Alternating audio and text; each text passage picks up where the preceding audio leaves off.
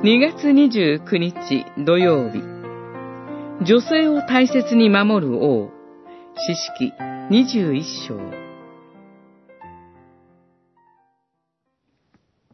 その頃、イスラエルには王がなく、それぞれ自分の目に正しいとすることを行っていた。21章25節。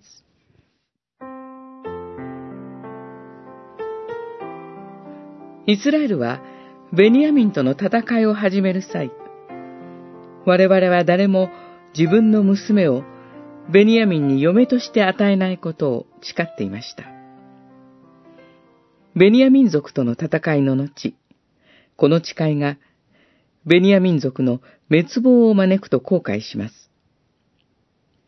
彼らはベニヤミン族を絶やすまいと策を巡らしますが、さらなる犠牲を引き起こします。ギレアドのヤベシュを攻撃し、処女400人を強奪。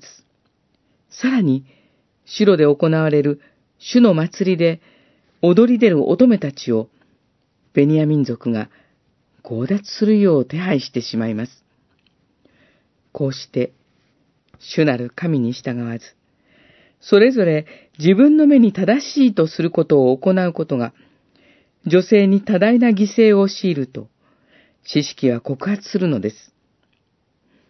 合わせて、これを防ぐためにも、主によって立てられる王が必要だと訴えます。イエス・キリストは、このような知識の時代のありさまとは裏腹に、女性をとても大切になさいました。そして、自分の目に正しければ良しとする人の罪を砕いてくださいます。キリストこそ、知識の願いに応える誠の王です。王なるキリストが世界全体を治めてくださるよう祈り願いましょう。